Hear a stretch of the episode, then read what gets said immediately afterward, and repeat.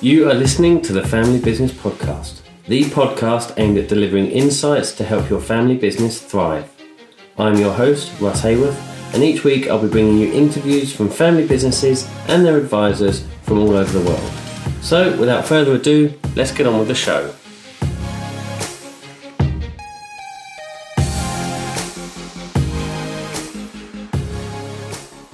Well, hello and welcome to this week's episode of the Family Business Podcast. I am joined today by Dr. Michael Klein, who is a workplace psychologist and author of the book Trapped in the Family Business. And that is the title of today's show, um, Trapped in the Family Business, which um, is something that can sound as if it has negative connotations, but we're actually going to discuss um, some of the positive elements of that. Um, but firstly, Michael, welcome to the show. Thanks, Russ. Very, very happy to be here. Thanks for having me. Um, now, for our audience who may not have come across your work before, um, could you just give us a bit of an introduction, uh, some background, and how you came to be doing what you're doing now? Absolutely. Well, many, many years ago, I was very motivated to become a clinical psychologist, uh, which in the US was, and, and I believe maybe to a lesser extent, uh, a very competitive field, but I was absolutely committed to doing the kind of clinical work that I think is so beneficial to people one on one psychotherapy, psychological assessment, group psychotherapy, those kinds of things. On the way to achieving my doctorate, I was uh, very lucky that the program that I was uh, enrolled in also had an organizational psychology track. And over time, I became more and more intrigued by the courses that were going on over on that side of the building.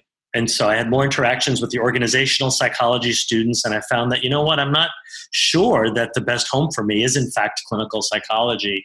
I became quite interested in how one can take psychological concepts, concepts of personality, emotional intelligence, human development across the lifespan, uh, uh, career satisfaction, career paths, things like that, and apply it to exclusively to work and to the workplace. And so over time, I did more and more organizational psychology work, so much so that even though I did receive my doctorate in clinical psychology, I went for additional training and uh, internships and externships in human resources and organizational psychology. And so, for the past 20 years, that's been my work, working with small and mid sized companies, doing all sorts of things from management development to selection testing to team dynamics and team communication.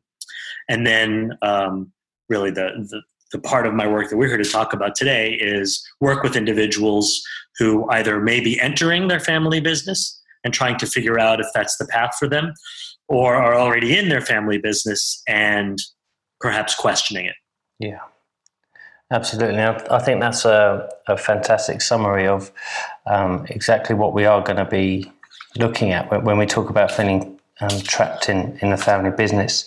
One of the things I'm um, interested in, we, may come to it a bit later on as well, but the, the area of emotional intelligence, um, we seem to be far more aware of that as a thing these days rather than, um, you know, most people, when we talk about assessments, were judged on um, maybe 10, 15 years ago, we're not judged on the same things that uh, modern day assessments uh, perhaps pick up. Is, is that what you've seen in your work, or is that just my um, mis- misperception? Oh, I think you're you're right on the money. I think that's absolutely true. Uh, what we've learned in organiz- organizational psychology, I would say, and just in in workforce research, is that yes, we are hardwired to have certain personality traits. And the metaphor that I like to use with it is, our genetics can predict for the most part, how tall we're likely to be, what color our hair will be, um, perhaps even the shape or size of our bones. And as a result of all of those genetics, we are predisposed to have perhaps you know muscles that are a certain size or certain parts of our body that are body that are more likely to have perhaps extra fat or less fat on them uh-huh. just based on those genetics the fact is though we can shape that tremendously and emotional intelligence is that part of uh, uh, of what I consider um, those things that we can assess and develop to make sure that people are in the right jobs and kind of on the, the best possible career path. So, whereas personality is hardwired and we still measure personality because it's a huge predictor of success in the workplace, there's more and more time that's been spent on emotional intelligence because those skills, in fact, even though related to personality, can very much be developed. Yeah, and it's separating the two that's the important element there as well, isn't it? That um, they are two distinct things, whereas I think historically they've, they've not perhaps been given that recognition. I think that's true. I mean, I think there is there is certainly some overlap when I do uh, testing, either to help companies hire the right people or to help individuals and family businesses figure out what the best career path is for them. I will use a variety of assessment tools, and often the emotional intelligence results and personality results. There is tremendous overlap, as uh-huh. as you might expect. Uh, but it gives us a lot much more of a comprehensive picture of kind of not only who somebody is and what they might be, but at what stage they're at in terms of the development of some of their social and emotional skills. And oh. uh, as I'm sure you know, emotional intelligence, or at least the way I think of it, is the ability to understand and manage yourself and understand and manage relationships. Yeah. Yeah, fantastic. Good. Well, we, we may come back to that um, a little bit later on. Um, but as we mentioned, you, you've published a book um, and I think it's been republished or relaunched um, called Trapped in the Family Business, which, um, as we say, is a great title. It's the title of today's show, and I'm sure is um, there are listeners out there who are going, "Yes, that is exactly how I feel." But, but in terms of the work that you've done, did, is there a definition of how people feel trapped? And, and I'm keen to, to point out that and again, you may disagree, but but certainly from my view, people who can feel trapped, that it doesn't necessarily have to be in, in the negative sense, which the word trapped does have negative connotations. But uh, again, would would you agree on that side of things, or or is it generally negative? I think it's a great question, and I, I, wish I had a straightforward answer for you. I think that, uh, unfortunately, because there are immediate negative connotations to the idea of being trapped, I have had to explain to folks really and, and, spend a lot of time saying that just because you may have a feeling of being trapped, I mean, people can feel trapped in all sorts of situations. I asked when I was first starting out uh, doing research on the first edition of the book, I asked a, a family business center director here in the States uh, over his 25 years of experience, if he could give me just a general number for how many, what's a percentage of folks that he believes have felt trapped in their family business over the course of their career? And his response was, well, it is hard to give you an exact number, but I'd have to say between 99 and 100%. and, you know, uh, the reality is that uh, at different times and in different situations, we all may very well feel trapped and not and, and lose perspective on the options that we have. And often it takes uh, an outsider and somebody with an objective view, I think, to help that individual see things perhaps a little bit differently and gain some perspective on that. I will say that uh, when I present on this topic, uh, whether it's a family business center or an advisor uh, group or uh, a company has asked me to present to their family business uh, clients or prospects, I do title my presentation Thriving or Trapped in the Family Business uh-huh. because I think that you're right. There is that immediate kind of negative connotation to, to trapped and the idea that, well, the only solution is to exit, when in fact, that's just one of, of many options that people have. Yeah. And what was it that brought you to, to write the book? What was your motivation behind it? Well, about ten years ago, I had uh, I had started my own practice, and I received a referral a referral from a financial advisor friend in New York City. He had a client, a long term client, who was in his mid thirties at the time. Him and his brother had purchased uh, their business, a manufacturing company, from their father, and after five years of working together, were at each other's throats. And my friend's client was ready to make the most abrupt, impulsive decision simply to get away from his brother. I mean, things had gotten very, very very, very bad to the mm-hmm. point of practically having physical altercations at work, but certainly wow. very unprofessional interactions in front of employees. And um, my friend said, "Look, I have a guy I'd like you to talk to." And at that point, I hadn't I hadn't done anything in family business work. But what I learned from working with this client was that uh, and, and and I'm sure this is a topic that you've talked about with other with other folks on your podcast, and certainly something you're familiar with. Um, working with family members can be incredibly complex, and being able to have frank conversations, being able to exit, it's uh, it, it's it's far more complicated than in a non-family business. Now, in this particular in this particular situation, these brothers had an agreement to build up the business, to sell the business. And what happened was the older brother had really fallen in love with running the business. My client, his younger brother, had really been ready to get out for quite some time. But because of all the family dynamics, because of all the guilt, all the obligation, because of really the two brothers' inability to have frank conversations about, you know what, we're in different points now about this and we need to talk about what that means, they were really taking it out on each other. Uh, and so what I learned from from my client, from this younger brother, was that he had really lost sight internally about what motivates him, about what uh-huh. he wanted to do with his life, about what his passions really were. He had become so wrapped up in this business and in working closely with his brother uh, that he had forgotten about himself. And so what what initially appeared to simply be uh, well, I shouldn't say simply, but what, what initially appeared to be a family systems issue was much more about my client again getting in touch with reestablishing a connection with who he was and who he mm. wanted to be in his life. And so from that point on, I became fascinated in well, how do people enter family businesses and how do they make decisions to stay in family businesses? Mm. And mm-hmm. how hard is it to exit a family business if if it ends up not being your passion?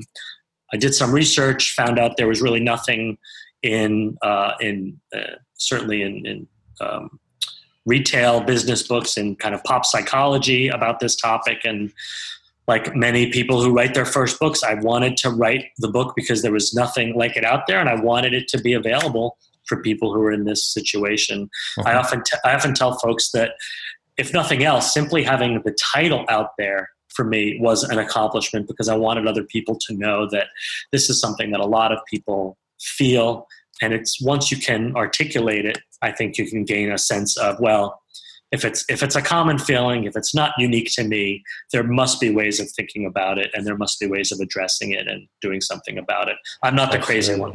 No and that, that's um, part of the motivation behind why we do this podcast is to try and um, shed light on the fact that uh, a lot of the challenges and, and issues and, and, opportunities that family business face, whilst you might feel as if you face them alone, it is something that is very common. It is something that typically, whilst the family situation may be unique, the um, the feeling or the um, challenge or issue can be shared, um, certainly amongst um, other family businesses. Um, sorry, Don. Yeah, I mean, I think a lot of my work does involve doing in depth discovery, psychological assessment, advising, and coaching with people who are, again, considering entering their family business or working in their family business. And again, you know, not quite sure it's the place for them. But what I find is that uh, I'm only obviously touching a small percentage mm. of the mm. folks out there that are having those feelings and that are having those doubts and those concerns. And so podcasts like yours, I think, are really invaluable to do exactly what you said to let folks know that they're not alone. Uh, there's something that can be done about it, and mm. and other people have have managed similar situations. Yeah, and I think family businesses um, enable a particular environment in which you possibly looking out for your um, family members more so than you would in, in, in a non-family business. That, that may be unfair, but, but I think the fact that you're working with family as well, you, you mentioned it creates um, a unique situation um, and, and can have positive and negatives on that. I think it, it also allows um, people to be more observant perhaps as to what some of the symptoms are for either themselves or other people in the family business that might feel trapped. So if somebody's listening to this and is thinking, well, I've got this feeling, I'm not sure whether it is this or not. What are the symptoms that they need to look out for, either within themselves or perhaps within family members that would suggest that they are feeling trapped? Sure. Well, I will say that a lot of what I'm about to, the list I'm going to run off for you is not unique uh-huh. to people who feel trapped in the family business, but it's what I see time and, and time again. And I think it does tie a lot of a lot of folks together. um, one of the uh, the most painful things to observe is disengagement. And when I say disengagement, I just mean people who are part of the business, maybe and even in leadership positions, but they're not connected to their work. Um, they're missing meetings. They're increasingly missing meetings. There, there are longer and longer absences. Um, of course, things like substance use and sub- substance abuse are things to certainly watch out for. Uh, I see a lot of symptoms related to depression and anxiety, and that could be things like changes in sleep habits, in eating habits, but certainly disengagement, I would say, is one of the biggest symptoms. And again, it, hmm. it's true, and it could be true in any environment, not just in family businesses, obviously, but but that sense of not being part of where the business is going, um, not not being involved in key decision making, not volunteering for opportunities that really can make a difference in the business. And so, increasing distance between, I would say, the goals and the mission of the business and the individual. And sometimes you'll see that in behaviors, like I said, missed meetings, missed appointments, absences. But sometimes it's just a feeling that you can get from watching somebody who is really um, in the wrong role potentially uh-huh. or struggling with certain relationships they have with other family members or in the wrong industry or maybe just even in the wrong business yeah so. yeah and i think there's a few things in there that that um, obviously you, recognize um, particularly in terms of disengagement and um, substance use that um, depression and either um, clinical depression or a feeling of depression um, and anxiety. And I think one of the, the concepts I wanted to have a chat to you about is you presumably do work um, outside of family firms as well. And the, the family firm as, a, as an entity perhaps allows some of this to go further than non-family business. again, I may be being unfair there, but if, for example, there's a, a, a proper HR structure in place in a non-family organisation, and somebody is coming to work who's clearly been um, abusing a substance of some description, it's perhaps harder for them to get away with it's the wrong phrase, but harder for them to to hide that than if they're in a family business where they think, well, the consequences are mum or dad perhaps aren't going to address me uh, on this, or they're not going to sack me for this. Um, is that true in, in the findings that you've had, or, or am I barking up the wrong tree? No, I mean, in my experience, that's absolutely true. I mean, if you want to, if you're a human resources professional and want to take on one of the most challenging roles of your career, um, become part of a family-run business because you uh, you find that, and I've had clients for whom uh, even owners. I worked with a company, a fourth generation manufacturing company uh, here in the US, owned by three brothers. And one of the brothers uh, uh had a, serious um, dependency issue uh, and uh, a substance abuse issue, and so would disappear for days or sometimes weeks at a time.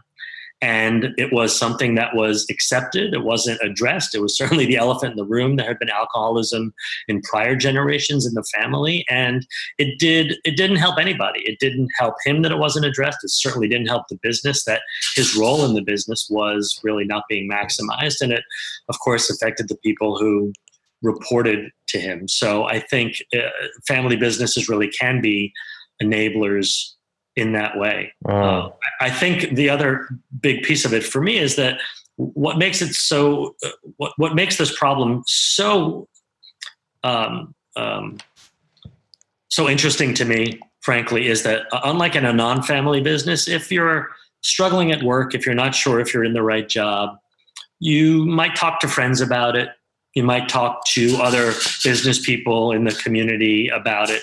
Um, certainly, you want to keep it quiet, but I think there are avenues to pursue in terms of trying to get just advice or input from other people that are out there. But if you're in a second or later, a second generation or later in a family business, often you're told, well, we don't air our dirty laundry in public uh. for, for, any number of reasons. Um, we don't want to think the family is having, if there's any strife internally. We don't want we don't want the larger business community to know that there might be questions of of succession planning, you know, yeah, our, our long term contracts, right? I mean, those are things that, that could be in jeopardy. And so yeah. you've got folks who unfortunately are um, there's a self imposed silence, and even uh, certainly talking in, internally talking to family members can be opening a pandora's box oh. especially if you know the expectation is well i came into the family business like my parents before me like my parents like their parents before them and the obligation can be quite quite overwhelming and, and quite suffocating so what i found is that it's especially tricky for folks even and i'll even say even advisors who work with family businesses you know they're often hired to work for the business as a whole or to work for you know the controlling generation and so if you're the next gen uh, talking to your you know quote dad's advisor is not necessarily something that you're going to run towards because Absolutely. ultimately yeah he's not working for you he's working for the business yeah. Uh, I think you, you picked up on a, a very valid point as well within that in terms of the, the peer group that's accessible to people within family firms. So I don't work uh, technically we're a family firm, we're a second gen, gen family firm, but but there's none of my family members that work within the, the business that I work within. If I've had a bad day, I can come home and go, "Oh, I had a, a bad day," and I, I can talk to my mum and dad about it or whatever. When you're working with those individuals, it cuts that peer group off almost as the, somebody to vent to, to, to air that frustration, to, to just have that brain dump with.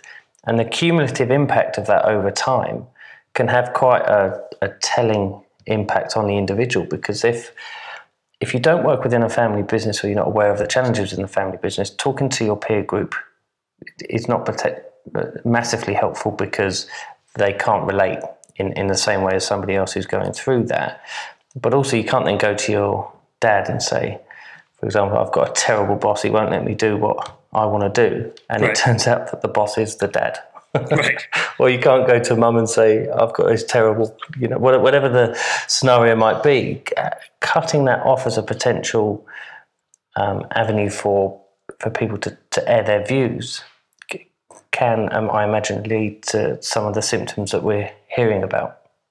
Absolutely. And I think it just it builds up over time and people avoid the issue as much as possible or are in denial that maybe this isn't a fit and maybe I'm going to have a, I'm going to have to have a very difficult conversation with mom or dad or my uncles or aunts or my siblings about I'm not sure either this role or this business or this industry is a fit for me. And so people will push it off. And so what ends up happening is, unfortunately, as I'm sure you've seen, we end up with uh, attorneys involved and lawsuits oh. involved when family members are still owning and operating a business together. I mean, it's just, uh, it, it's it, unfortunately far too common that there are active lawsuits between the co-owners who are also family members because it gets to a point where people are so frustrated because they simply haven't done either the preventative work uh-huh. or when things have started to go awry they really everyone was too afraid to talk about it and so much like the client really my first family business client that i mentioned earlier it gets to a point where they're just ready to make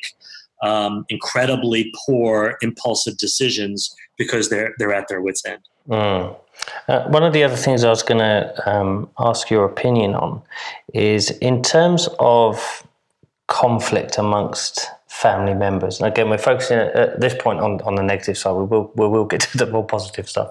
um, but but in terms of the conflict side of things, one of the things I've had a discussion um, about with a colleague is whether conflict is more prevalent prevalent within a family firm because people feel safe in having that conflict because it's a family business, for those reasons that we've said before, where you, you can perhaps think, well, I'm not going to get fired if I tell my brother what I really think of him. Whereas if I did that to a, an employee in a non-family business, I'd probably be um, reprimanded.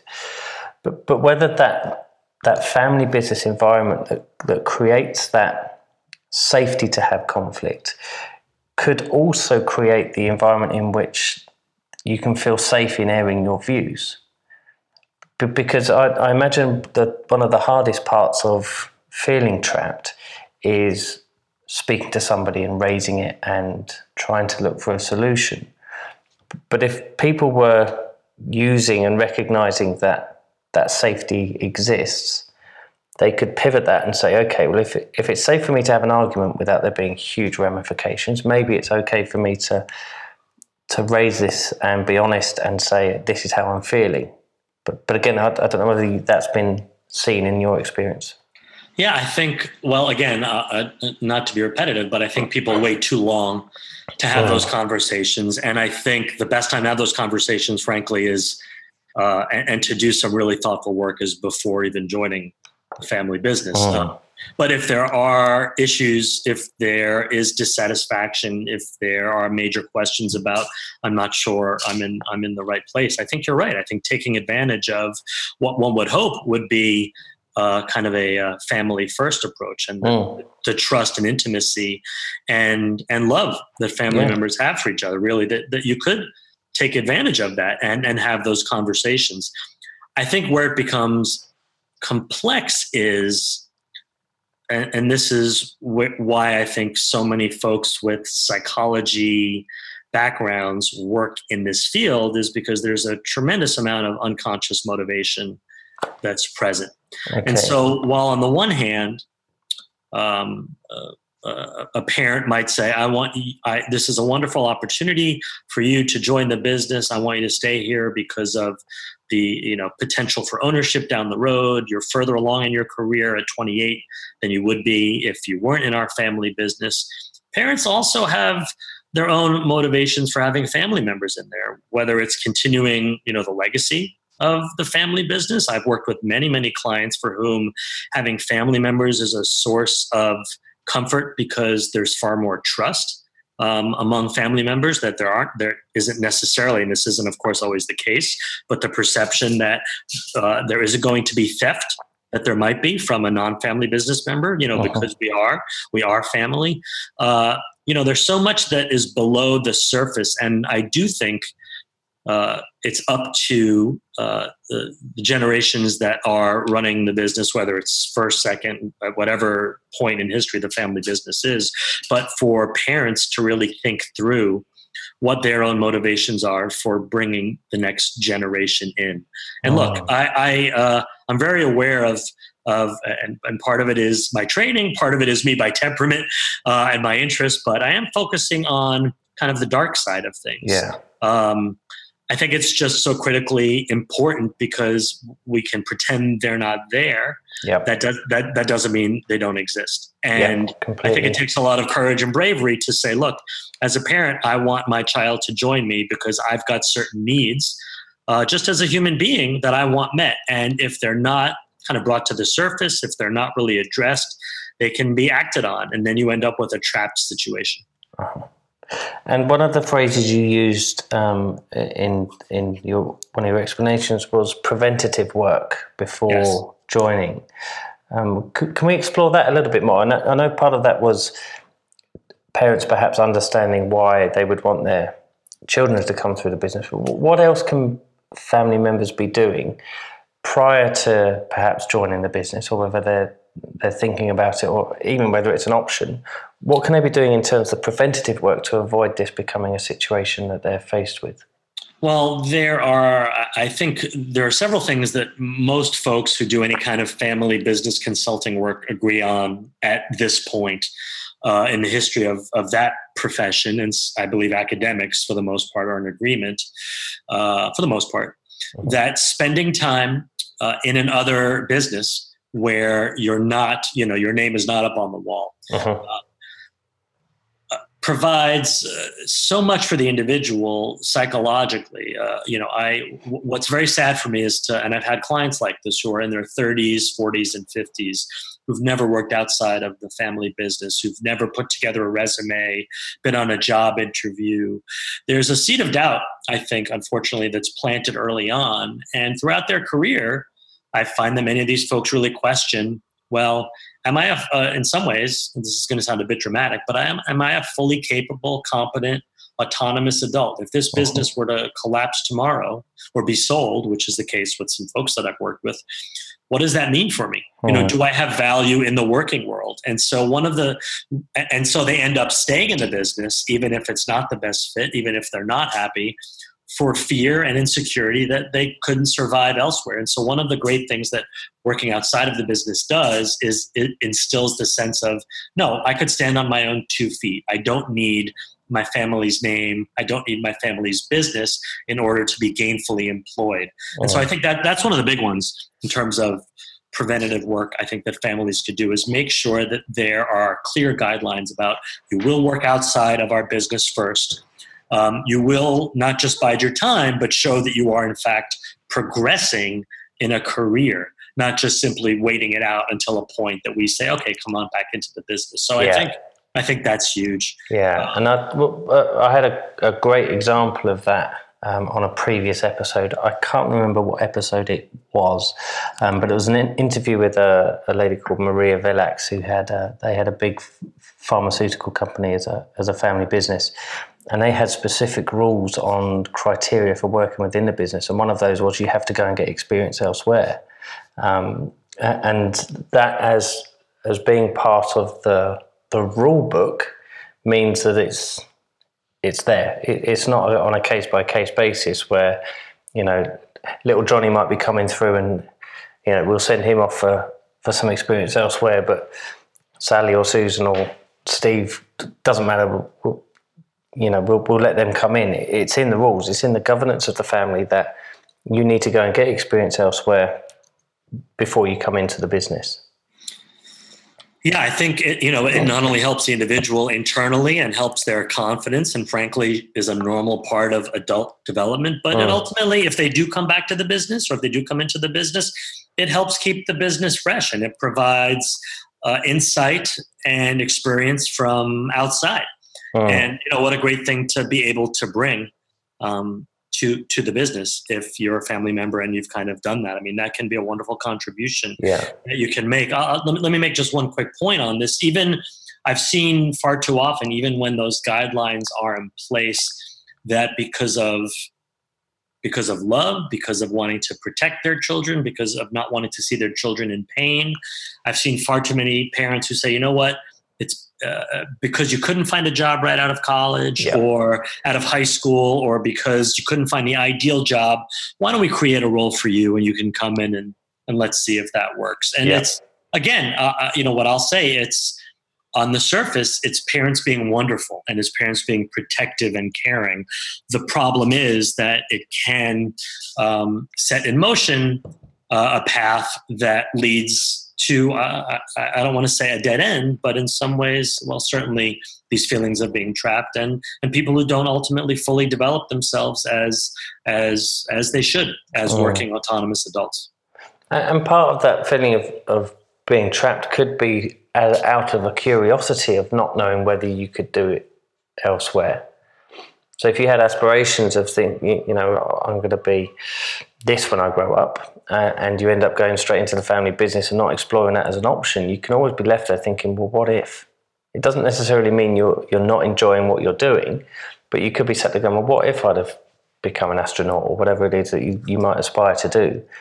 Um, but that can manifest itself in some of the disengagement. Is actually, I, I wish I was doing something else, which, which could potentially now if I word this correctly, lead us on to, to some of the positive elements of of feeling trapped is in the same way that the business c- can enable the um, negative outcomes of that. I think there is a, a massive opportunity within family firms to allow the business to become an enabler on a positive sense, to allow people to explore alternative careers and to explore diversification uh, as a business. Um, and again, what steps can can businesses or family businesses be taking to to help encourage that? Well, I think it's a great point, and I think it's something that we really do need to to talk about because, just like you're saying, um, and it doesn't have to be. It doesn't have you know. This doesn't have to be a huge family business for this to happen, but uh, the next generation can bring in perspectives and markets and ways of looking at the business and adjacent and create adjacent products adjacent businesses you know target additional markets that the, the current um, uh, generation perhaps hasn't been thinking about. And so uh, what on the one uh, on the one hand could be seen as a trap uh, can be a wonderful opportunity. Again, not only for the individual but for the business. One of the things that I've, off, I've, that I've also seen is that family businesses can provide you know opportunities to join the business but also some liquidity to, to go out there and to start uh, one's own business that maybe can connect with the family business at some point or maybe not. But certainly when family businesses are successful and when there is some available liquidity for uh, for an up and coming next gen uh, to be able to say you've got options besides simply working in the business you can still be an owner uh, but it doesn't mean you need to work it, be in this line of work, work in this mm. market, sell this product. There are adjacent opportunities for you as well. Yeah, and I think that's something that, um, again, good communication is going to help to highlight because if you don't if you don't ask that, if you don't explore that as an opportunity, it's not something that's necessarily going to land in your lap and go, you know, we've been thinking, why don't you diversify off and, and go and do this? Um, it, it, it needs to have that element of communication around it. And the family firm enables that. Uh, again, if you're, I always use the example of a widget factory. Um, if you're in a widget factory and you're, it's non-family, you're, you're non-family, you go up to the boss and go, actually, I think we should start making sprockets or whatever. The, and they go, well, no, that's not what we do. We, we, we make widgets. Get back to your, get back to your job. Whereas within a family firm, you can sit down with with your family and go, actually, what if we explored this a little bit more? That that that element of safety creates the environment to be able to say, I want to go off and do this. How do we think the business can support that and, and turn it into a positive? And that, that uh, in itself, um, I, I, think you know Greg McCann, and, and um, me and Greg recorded an, an, episode where we talked about exactly this, where we we talked about how we can um, diversify the family business to, to change the mindset from being a family business to a business family. Mm. And I think that that's a um, a huge opportunity for somebody if they are feeling um, some of these feelings of, of, being trapped or perhaps unfulfilled. Um, is another way of looking at it. They've got this opportunity to be able to go and do that in, in a fairly unique um, way. Agreed, and I'll, I'll, I'll uh, I love that you referenced Greg. I've heard the idea of a business family also referred to as, or that shift to a business family also referred to as, rather than a family-run business, a family-run enterprise, which uh. may consist of many businesses and that kind of diversification that that you're talking about.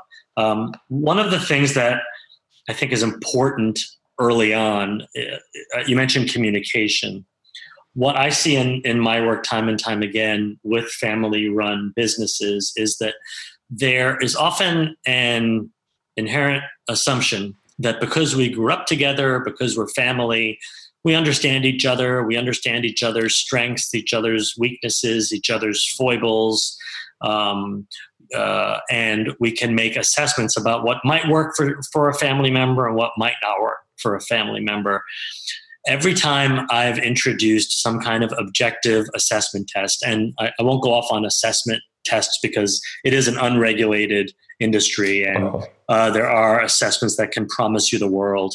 Um, so I think one needs to be a very, a very careful consumer. Yeah. But if, if you've done your research well, you're working with somebody who understands the difference between a reputable, recognized uh, assessment test and, and one that isn't you can provide families with not only a language to talk about some of these softer things in terms of personality traits, in terms of things like sociability, ambition, impulse control, interpersonal, uh, interpersonal communication skills, but a real, you know, a real language to, to use to talk about differences in family because again, I think there's not only an assumption that we understand each other because we maybe grew up together, but that we're more similar, and oh. the and the differences aren't really attended to. Yeah. And so, what I found every single time that I've used some kind of assessment tool is that it provides not only a language to talk about differences, but it provides in black and white. Here's where mom is different than dad. Here's where son or daughter are different from each other. Here's what here's the way in which the brothers are different, and it's data. It, it becomes hard data that can then be used to make really important decisions about where one might go. And if, if it is joining a family business, great. If it's starting a, another venture, great. But the more hard data that you have that's related to how you're wired, and again, what your emotional and social skills are, what your motives and values are, uh, the better those families are served and the better the individuals are served. I believe. Yeah, I, I agree. I completely agree, and I think as well the the world in which we're living in now, it, it's perhaps easier um, to diversify and and to to have those conversations than it was say 50 years ago.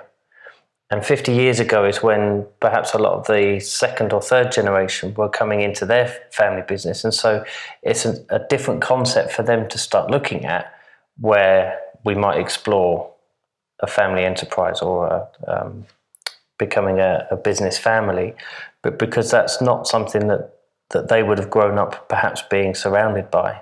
Whereas today's generation, I mean, you know, you can become an Instagram entrepreneur, I imagine, and and earn loads of money. That's that's a completely alien concept to somebody who perhaps is doing the the, the um, patriarchal matriarchal role within the family business, uh, and so it's that that clash as well can um, can create some frustrations.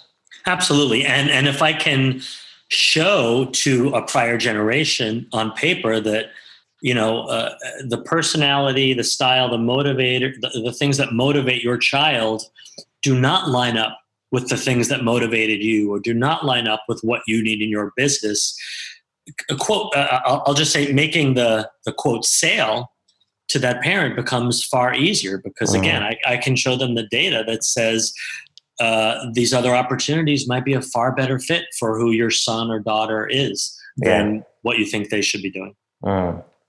And we, we've spoken about some of the preventative steps that, that people can be taking prior to, to joining the family business. But there'll be people who are listening who will be thinking, I don't have that luxury, I'm in it.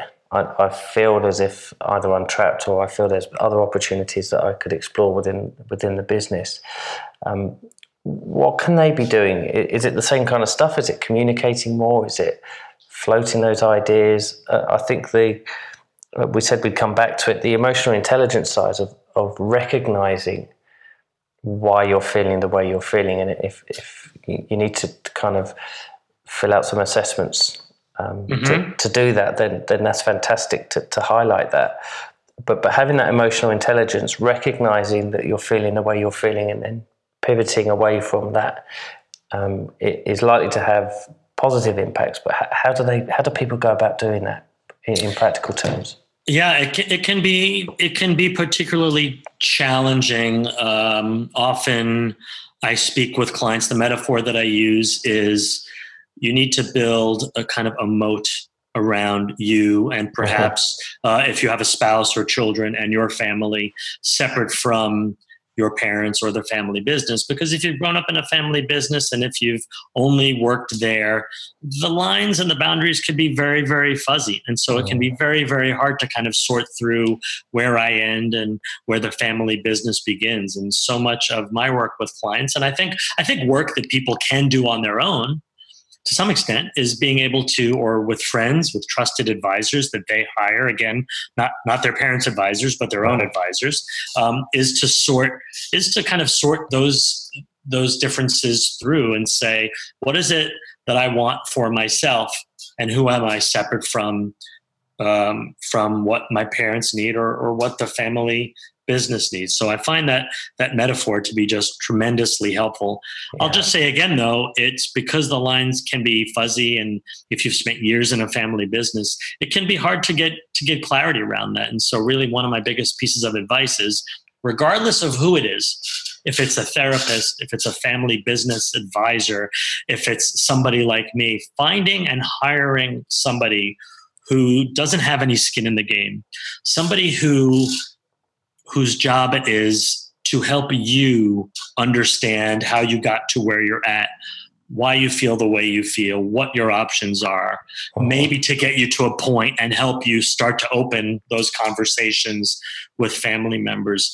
Having that outsider becomes so important because I do find that in family businesses, again, the advisors that are hired are working for the business as a whole. They're not necessarily working, for, and I think there's a conflict of interest, in fact, but it's very hard to say, well, I'm working for your parents, but I can also help you determine what the best fit is and the best decision is for you. Yeah. So I really, I really strongly, strongly encourage people who are feeling trapped or confused uh, or just questioning their career path to seek an objective outsider uh, again, maybe it's a friend, but it has to be someone without any skin in the game, yep. without any motivation to keep you where you're at or to get you out, but someone who can objectively help you sort through all these issues. Um, and it has to be a relationship that that you own, uh-huh. uh, and, and arguably that whether again it's a friend or a paid advisor, uh, somebody who only works for you to help yeah. you make those determinations. Yeah, and I think the objectivity point is um, really, really important because you can imagine if, uh, you know, dad, mum and dad have brought in um, a consultant to help with some succession planning, and they've said, we want um, sibling one to take over the business because they're eldest, and that's just the way it happens. Um, if the if the the parents have given that as a task for the consultant to implement, you're not necessarily going to explore why that might not be the right thing to do because the, the chances are the parents will think, well, hang on, we brought you in to do this and now you're questioning us. You, you can go, we'll get someone else in who's not going to do that. That's exactly um, right. That's but, exactly. but having that objectivity and working on an individual basis, um, I think is um, really important. Uh, I think it's a great point. And I think I think what uh, the reason I'm trying to make the point so strongly is those individuals who feel trapped need to know that they are.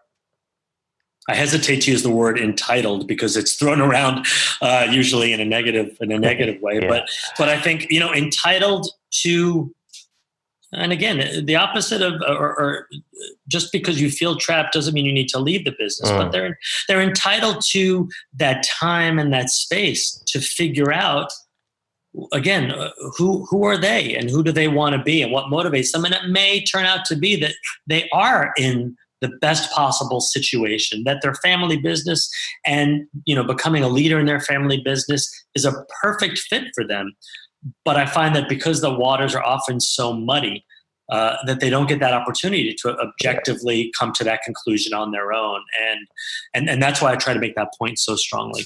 Yeah. And I think that point as well about reframing it not necessarily as a negative. You might feel it's a negative now, but by understanding it and, and talking it through with somebody, you, can then reframe that as right. Okay, this is the right thing. This is absolutely where I should be. Um, and I'll just say, Russ, I'm sorry to interrupt, but it also may clarify that, you know what, any dissatisfaction you may be feeling or questioning that you may have may have nothing to do with your personality or your career interests or your motivators or your emotional intelligence. It may purely be, and this is what most family business consultants, I think, do and, and work with, which is so critical. It's an issue of the family dynamics and the interplay among family members uh-huh. and the history there that goes along with the family. So one of the things that that going through a process like that early on, where you're again kind of creating a moat around yourself to understand and, and kind of embrace who you are and who you can be is it may just clarify that again this this is a good fit for me i'm feeling that it's not but it's not because it's not because of what it, it's not for the reasons i thought yeah. it's not because of something internal it's something else that needs to be understood and explored. And, and, and now I can. Uh, uh, that's the key as well. Now I now I understand it. I can explore it. Whereas before that's I didn't right. know that was the issue. So that's right. Yeah, very very good point. Um, one of the things that we um, do see in terms of, uh, again, let's, let's, move it back to, to negative before we go back to, to the positive again. But, but some of the barriers that we see that are either real or perceived when people face considering leaving the firm, we, we've spoken about can they get a job in, let's say, the outside world, um, doing the same with, with the same freedoms. That, that, that would be a barrier. Um, they don't want to let family members down, maybe another um, barrier, or feel as if they're going to be letting family members down. But what other things do you come across as the reason why people say, I don't want to be doing this, but I have to because? Yeah, I think uh, a lot of what I'm going to say, um, people may, if you're listening to this podcast and you're feeling trapped, and I may present some of the reasons that you say you can't leave, um, they may be a little bit offended because for every reason I'm going to give, I think there are solutions. You know, uh-huh. there's no life is a series of uh, difficult choices and there are pros and cons to every decision so when somebody says to me well i can't leave because of the money that i'll be giving up no you're making a decision that says my career satisfaction and happiness is less important than um, than the shares that I may have in the company or than than my lifestyle. You're making a decision that one is more important than the other. So a lot of these roadblocks people use I would I would argue as excuses for often not really doing the hard work and saying, well, what does it mean if I were to uh, uh, find a job where I'm making less money? Or what really does it mean if I were to give up my shares in the company if I leave? What does that life actually look like? And really to go down that road. But instead, people just kind of don't, they don't do the hard work of thinking that stuff through. Yeah. Um, there are options. So things like money are, I, I, would say, in a lot of cases, an excuse or a roadblock that people put up. Uh-huh. Um, and again, you've got a lot of avoidance um, that leads people to then be stuck in, you know, what they say, making no decision is absolutely making a decision. Yeah. Uh, but relationships, you know, um, will my parents or cousins or siblings disown me? Because in fact, often, if you're the first one to even question leaving or to leave, you're you're messing with the system and you're messing oh. with perhaps the norms of the family. And others are thinking no we we have to be here. This is what we've all kind of agreed to. We're all going to be in the business. Um, there are no options. You're really messing with people's ideas of of what their own options are. And so there's going to be a lot of resistance you know? Any kind of system wants to maintain stasis and stability and if you're the first person to say, I'm leaving, you could expect that there's going to be a lot of blowback and a lot of resistance from others because the fact is you may be saying, you know what? We don't need to do this. There are options, and that, and other people may feel like uh, that, that's a very uncomfortable truth uh. that others are kind of are going to have to face. And I'll just let, let me add one more. Uh, simply just guilt uh, I'm working with a client now who's in a very important role in his family business. And part of his issue is if I leave, the sales division of this company is really going to struggle for quite a period of time. And my father, my uncles, my cousins have really come to rely on me to drive that business. So I don't even want to think about leaving because that's going to really hurt them. And the guilt that I would feel would be too much. Well, again, I would argue that that's a, a, an excuse to avoid thinking about what can you do to actually either replace yourself, to prepare them for your departure, to put things in place that are maybe going to be uncomfortable or difficult for the family members that are still there and certainly for you, but that you can do that work and figure out maybe there are ways to to make it work for everybody. But instead what i find is too often because of a lot of these unconscious pressures folks don't even go down that road. Yeah completely and um, my day job is as a financial planner, and one of the things that we try to instill into people is that life's not a rehearsal. We can't come back next time and go, okay, well, I, have had these feelings, I'm going to act on them now, I'm going to do something different. And back to the um, the excuse of money, it's a, a lot of the reasons we see with um, people who are reluctant in terms of succession planning in particular. Um, it, the money's used as an excuse is I can't afford to retire, I can't afford to have that lifestyle. Um, we, can actually show them that they can. That's right. Which removes that excuse. Then, uh, okay, what now? um, and I think as well, when when the, those excuses are removed, it it can take a weight off of people's um, shoulders that they feel actually okay. I, I, don't have that as an excuse anymore. Right. But that can also be used to highlight what perhaps the main issue is. So if you think, oh, I can't move on because it, uh, of the financial side of it, you go, well, actually, you can. You go, well, okay, I, that's not as important as this issue, and, and that's that can can help explore that. And and psychologically, uh, you're really disrupting somebody's way of thinking about it because yeah. for so long perhaps they've thought no I, I, cannot do anything and once you show them you can that that can be a relief but that takes some time to absorb because if uh. you've if you've clung to that for quite some time to actually see that there are other options as much as i think it's positive it can be very disruptive psychologically yeah. for folks yeah completely. So, and yeah. something that was taking up headspace is, is now perhaps not, and you start thinking about other stuff and other um, excuses, as we say. that's right. That's right. um, so, j- just looking at um, people who may be feeling trapped, uh, either in the positive sense or the negative sense, and, and just to kind of reiterate that, that that feeling of being in a trap can can be a huge empowering um, um, thing to, to to embrace and to say, okay, I don't want to be doing this, but I want to be doing this, and this is this, this is what I can fulfill. Mm. What one tip would you give to family businesses or family business members who are are feeling that way?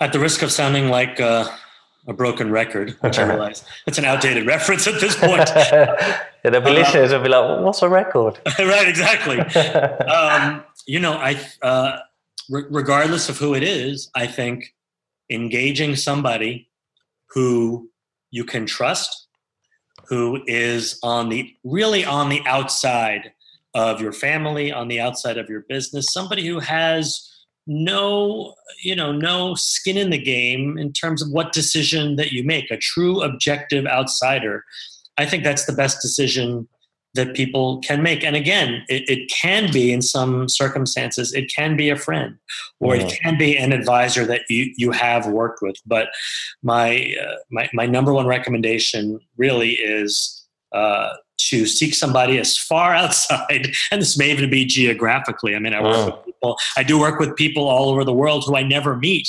And I think there's some great comfort in that because um, even if I know, and I do ultimately know their name, uh, and the business that they're in, we're not in the same social circles. Yeah. They're not going to bump into me anywhere. They know that I don't have a relationship with other members of their family. Um, so I think there can be great comfort in that. And so I found that having that uh, having that uh, in some ways anonymity or certainly privacy mm-hmm. uh, can be tremendously helpful to to sorting this stuff through. Yeah, I think that's that's true. Um, and and before we sign off and, and tell our audience how they can find out more about you, um, the book, and, and how to get in touch, um, is there anything that you wanted to cover that we perhaps haven't? I know this is a subject you know exceptionally well, so I don't want to don't want to miss anything. Um, so, so if there is anything, then um, perhaps we can chat about that.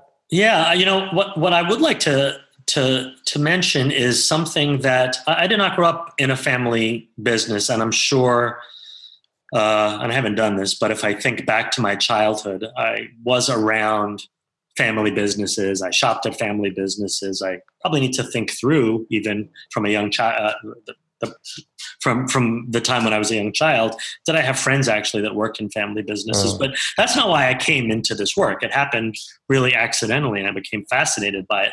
But what I wanted to mention was that not having grown up in one, not having had the opportunity to work alongside family members, I think it's an incredible gift. If it's a fit for you, and if there are paths for you that are satisfying to work in your family business, I think you owe it to yourself to explore every possible option to do that because oh. you get to know family in a way that you otherwise would not. I mean, I can't tell you, and I'm sure you've had this experience as well. And it's mostly from from parents, but I think it's also from um, children once they've uh, uh, ascended to the throne, as it were, or become leaders of the family business. They realize that there's a closeness that they had because they worked with family members. They got to know parents, siblings, uncles, cousins in a way that they wouldn't have known other if they hadn't worked with them. And I think yeah. that's an incredible gift and an incredibly rare opportunity. And I think for those of us that didn't have that opportunity, and I'll, I'll put myself in this category, of course. Uh-huh. You know, there have been times when I've looked at that and said, "Gosh, I I could only imagine."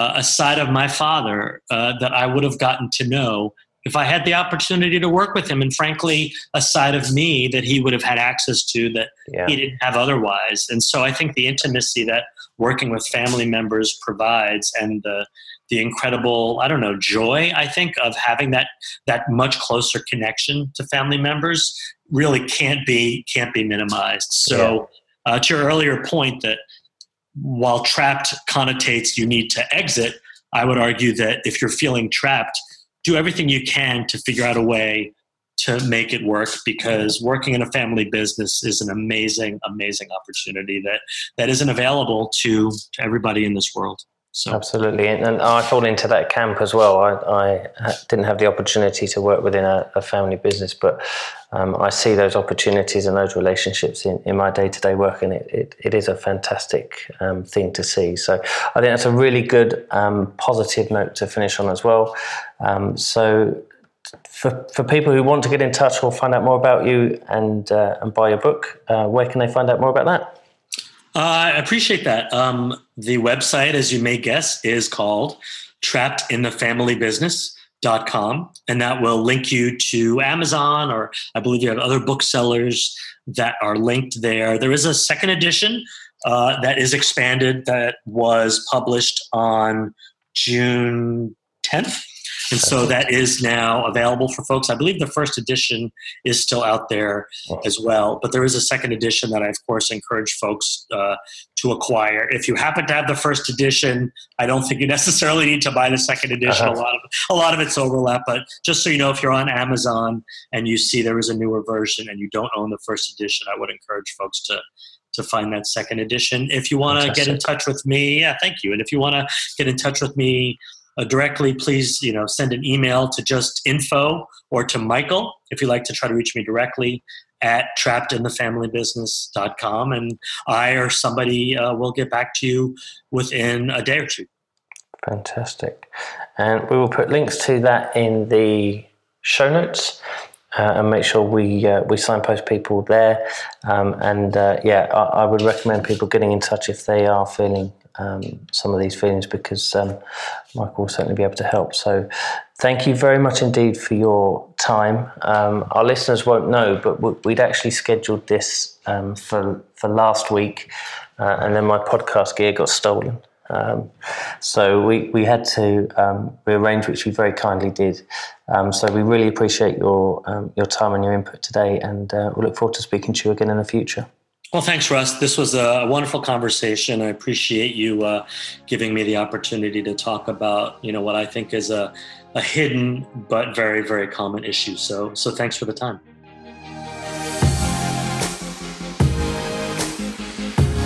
That's it for this week. We hope you enjoyed the show. If you'd like to leave us a review, please feel free to do so on iTunes. If you want to get in touch, you can find out more information at www.fambizpodcast.com. We'll see you again soon.